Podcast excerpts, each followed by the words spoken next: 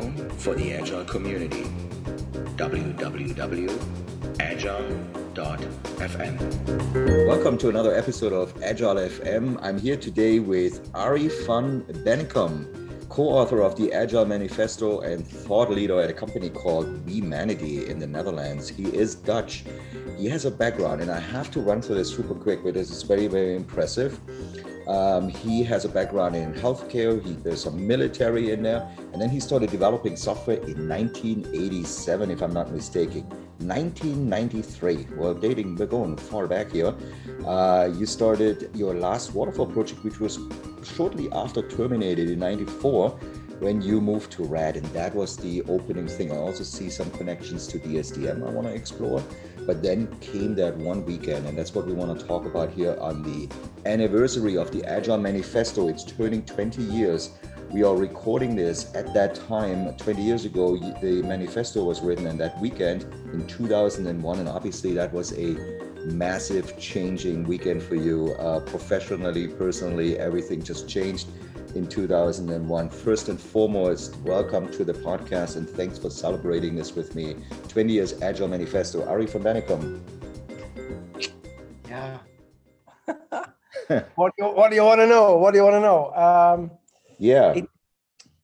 If I go back, if I listen to you, right? So when I listen to you about, you know, what you're telling about me, I think, yeah, I was a young boy, 19 years old, left high school, went into the healthcare.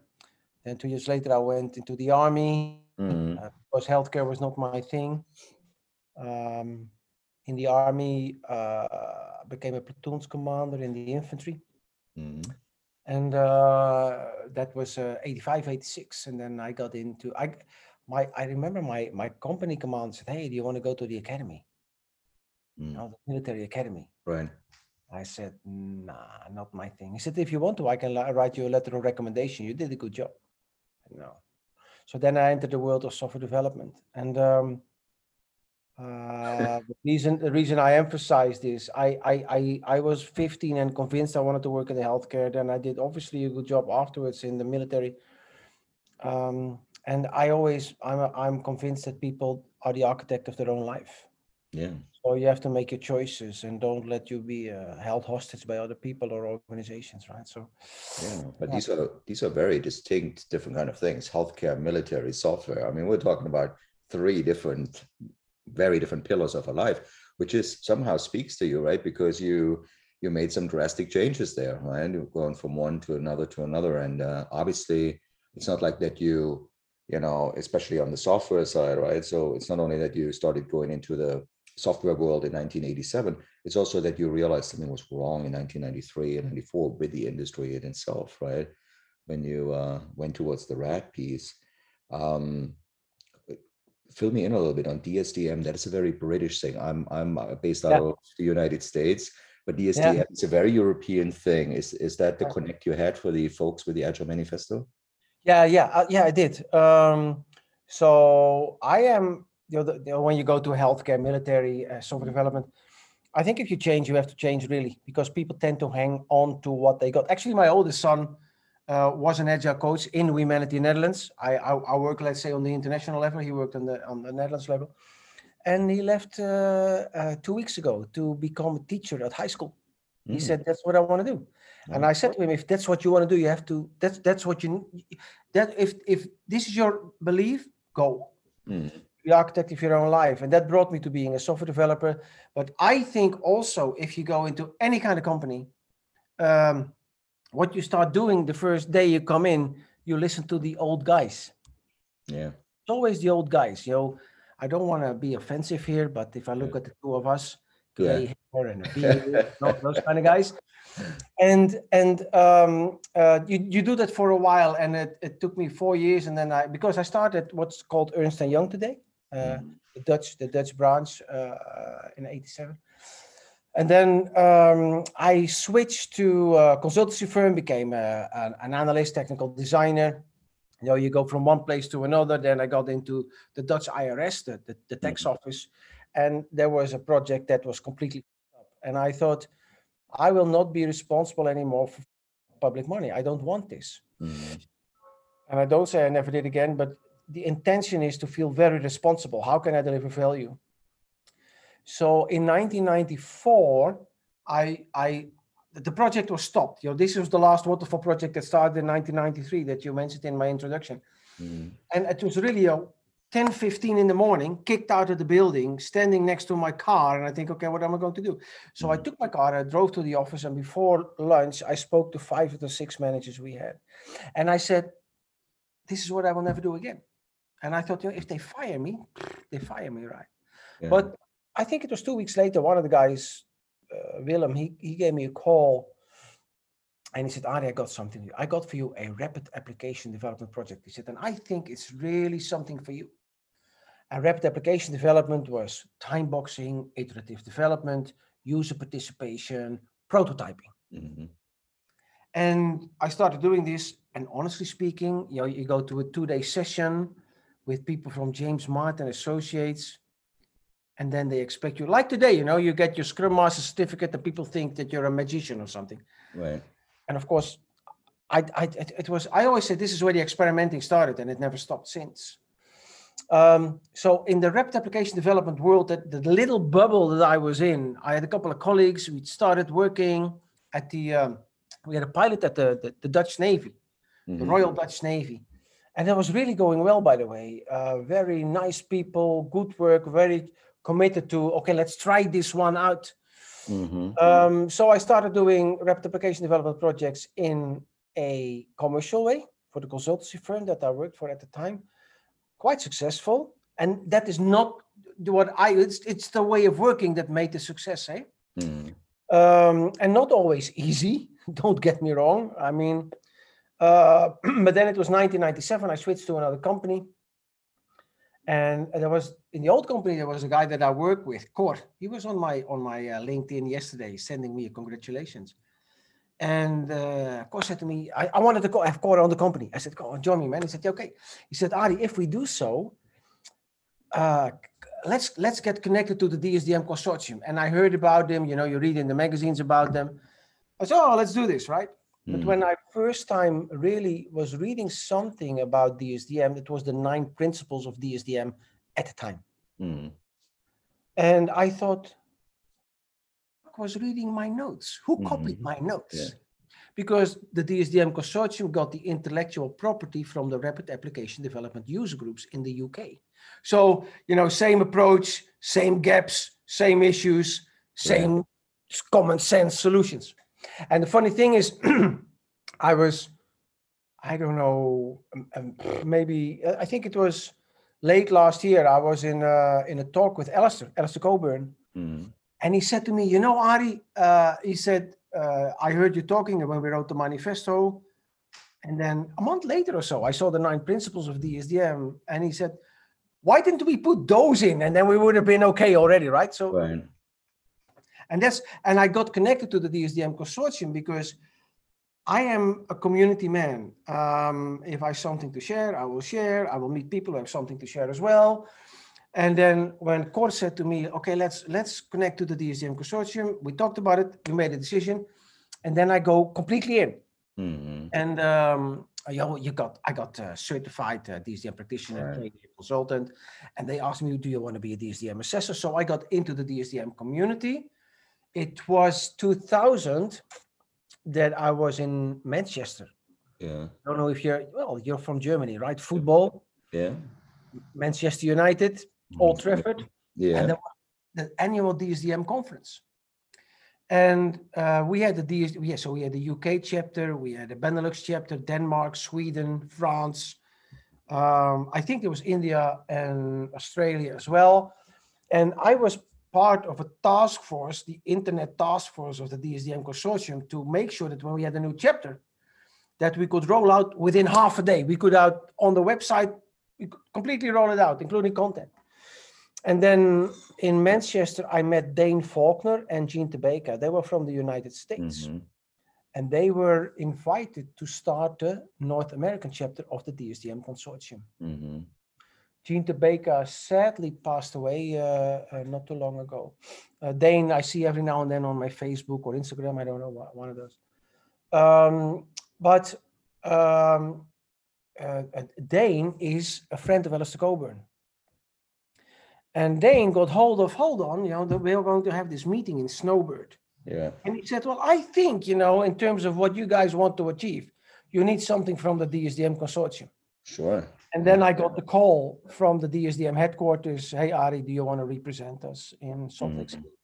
Nice. And that's the story. That's the story. And you went there. Obviously, there's a lot of interviews were given and everything. But I just want to ask you some questions about this, because this is the 20th anniversary of the manifesto. So we want to take a little bit of a dive. I know there's much more going on in your life and everything, but and we're gonna go there too. But it's the manifesto weekend.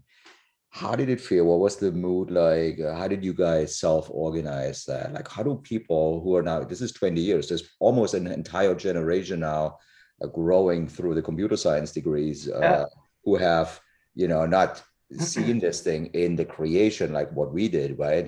When it came out in 2001. So now they're looking at history books at this, but what was the mood like? Were you guys in a room? Were you guys self-organizing, or were you guys on the ski slopes, or a little bit of both? Little bit of all, I guess. No. What happened? And actually, I was talking to James Grenning, and Steve Miller was there, and John Kern was also there this week. And what I said, the last couple of years, then you have a group in front of you, whether it's 1,000 people or 100 or something, and I always ask, what happens if you put 17 guys in a room? Mm-hmm. And then the women will shout from the audience, nothing, right? And I said, well, you know, maybe, but most of the time, and this is seriously the case, most of the time, the guys will tell the other 16 that their own idea is the best. And John Kern had a beautiful expression this week. He said, we came into the room, the Aspen room, we came into the room and we all left our ego at the door. Mm-hmm. And I think that's the one. And the reason I say this is we all started working in a different way. I just told you my motivation, value, you know, wasting public money or not. I know from James Grenning, he is completely into quality. Mm-hmm. Other people are into efficiency or whatever, you know. We had different focuses, and some people were focusing on 1, 2, 3 people. Some people on the small team. I had 20, 30, up to 94 people was my largest team that I work with. And we all had our different angles, but what we did was explaining to each other, okay, so you left the old school way, the waterfall, why, and explain how you, and so we started explaining to each other and explaining to listen, 90%, of course. Yeah. And most people these days listen to criticize. And we listen to understand. And I think what John said, you know, leaving your ego at the door. Right. I love that expression. Yeah. Yeah. And that was the atmosphere. And yes, we were on the ski slopes as well. Yep. Kind of a working agreement, right? To leave the ego at the door, right? And the skiing too. Snow. Yeah, I remember. Well, it's not, you know, for nothing called the Snowbird, right? Exactly. Yeah. Is there anything you would like to, like in hindsight, obviously we're reflecting here on 20 years and it's easier said, you know, like now than possibly 20 years ago now with all the information gathered, but is there anything you would like to see have not developed this way or changed at that time? Or is there anything you regret about that weekend where you would say, I wish we had done this more or less or et cetera? I'm just curious from your perspective. Yeah, it's not about regret or criticism, but the one thing that I have what I should have done better is if you look at the manifesto, the word software. And I know that quite a few people of those 17 were and still are hardcore developers, but software itself doesn't do anything. And it's the way you handle it, the people that handle it, that makes it into a success. And if you make a new software-based product, it's the education and training of the market, it's the marketing and communication, it's operationally. So I would have focused more on the word product or service or Yeah. Because I think that the word software has become too big. And it's not about software in the world. I'm so sorry for all those who think. And for you to know, I work agile in HR teams. We do agile recruitment campaigns. We do agile marketing campaigns. If you organize an event, you do it in an agile way, and you know, all those kind of things. And it really, it is like this. So for me, it's a universal concept. I always, because I from 1994 on, I always had those multiple teams on the different disciplines that you have to make a full delivery, as I call it. So that's the one thing. And this maybe regret is not the word, but I should have paid a little bit more attention, because now I know that it's become such a dogmatic focus. It's actually interesting because me included, but there are lots of people who would point out that word software is the one thing that stands out. It's like, it's not all about software, right? There's a reason why software is being, you know, initiated, and there's a reason to fill a gap. And what is that gap? It's business, right? So, but I think we can make that that change, right, in our heads and apply this. I think as many of us do. How did the manifesto, like in those 20 years, how did it impact your life? Maybe in the beginning, or in the say, how did it? Was there? I mean, in the beginning, I remember signing it in the very early days. I saw it on the website. I remember that there was hardly any signatures there, and I went up there and signed it. But there was not much going on in the beginning, so there was a slow developing avalanche, as we know now. But how did it change you in your life? Yeah, it changed my career completely. A gentleman that I used to work with from the Netherlands in those days said to me once, because we had the DSDM consortium Benelux and I was on the board, and we had a meeting. And I was just divorced. No, it was before my divorce, I guess. It was in the board meeting, and I don't know what it was, but it was. I think I returned on the Wednesday from Salt Lake, and on Thursday evening we had a board meeting, and they asked, "Hey Arie, you know, what have you done last weekend?" I said, "Oh, you know, I wrote the manifesto," and I sat down and I opened the meeting. I get these days, I get a lot of questions. Hey, Arie, did you ever imagine the impact it would? No, of course not. Can you imagine that you go to a room and you say, "No, I'm going to make something that will flabbergast the world in 20 years." No. No. But we wanted to make a statement. Yeah. And we all had our own successes via hard work, not always easy. And I think that statement has come true. And I think also that Mike Cohn, Mike Beadle, and Jeff Sutherland and Ken Swaber, you know, they did an awesome job in promoting Scrum, which was easy access to Agile and kickstarting a lot. I kept on doing what I did before the writing the manifesto until I think maybe 8, 9, and then it became clear, okay, something is happening here.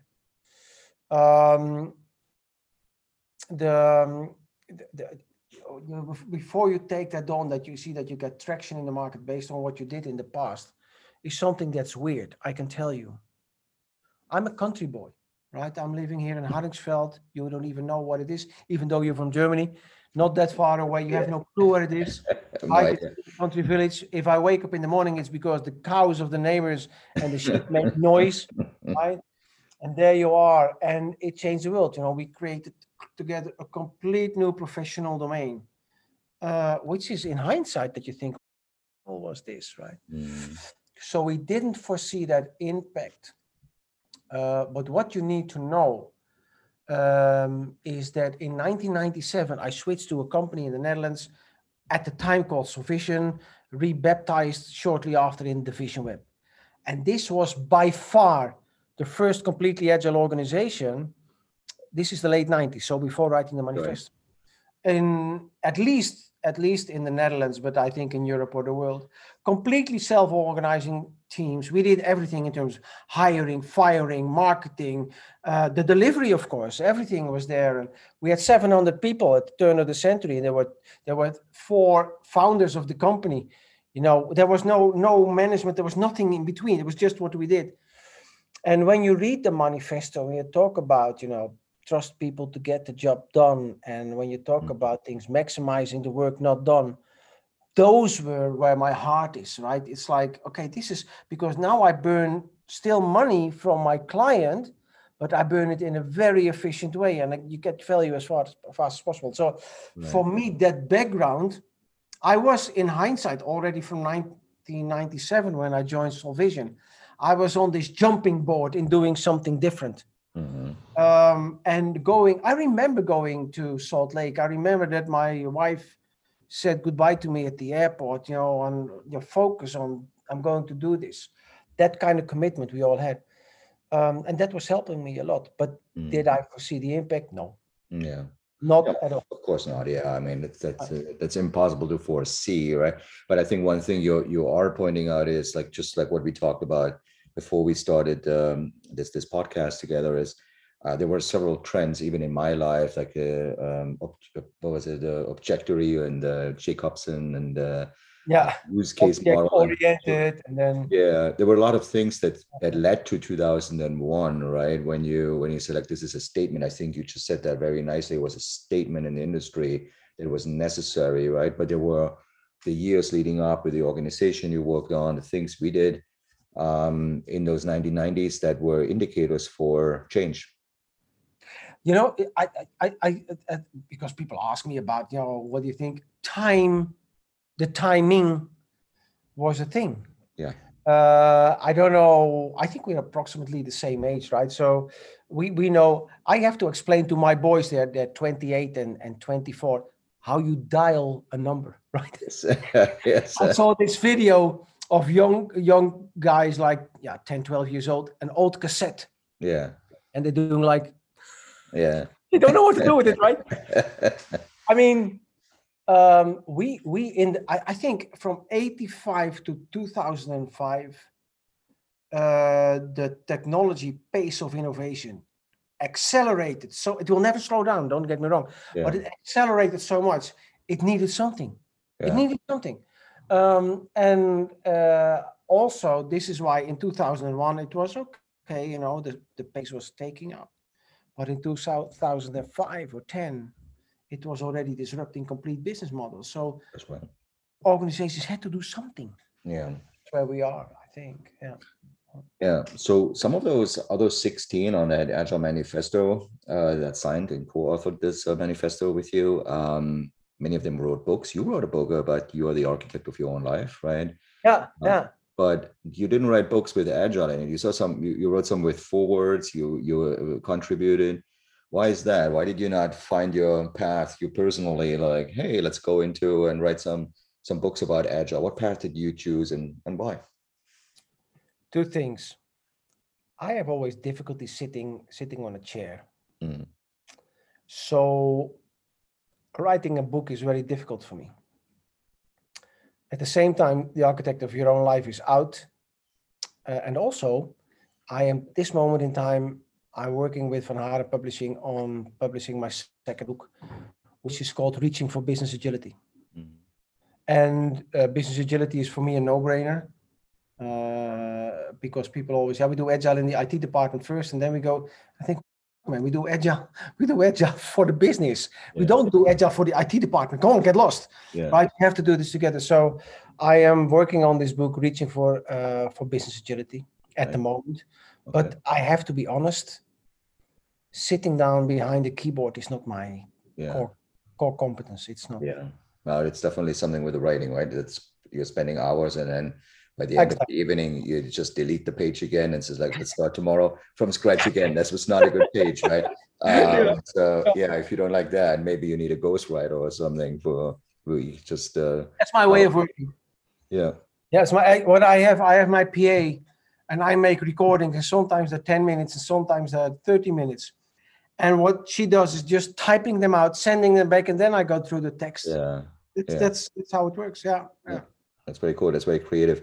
You're currently a thought leader. Now let's look a little bit forward with a company called BeManity in the Netherlands, but I'm more like interested in what kind of trends you're currently observing.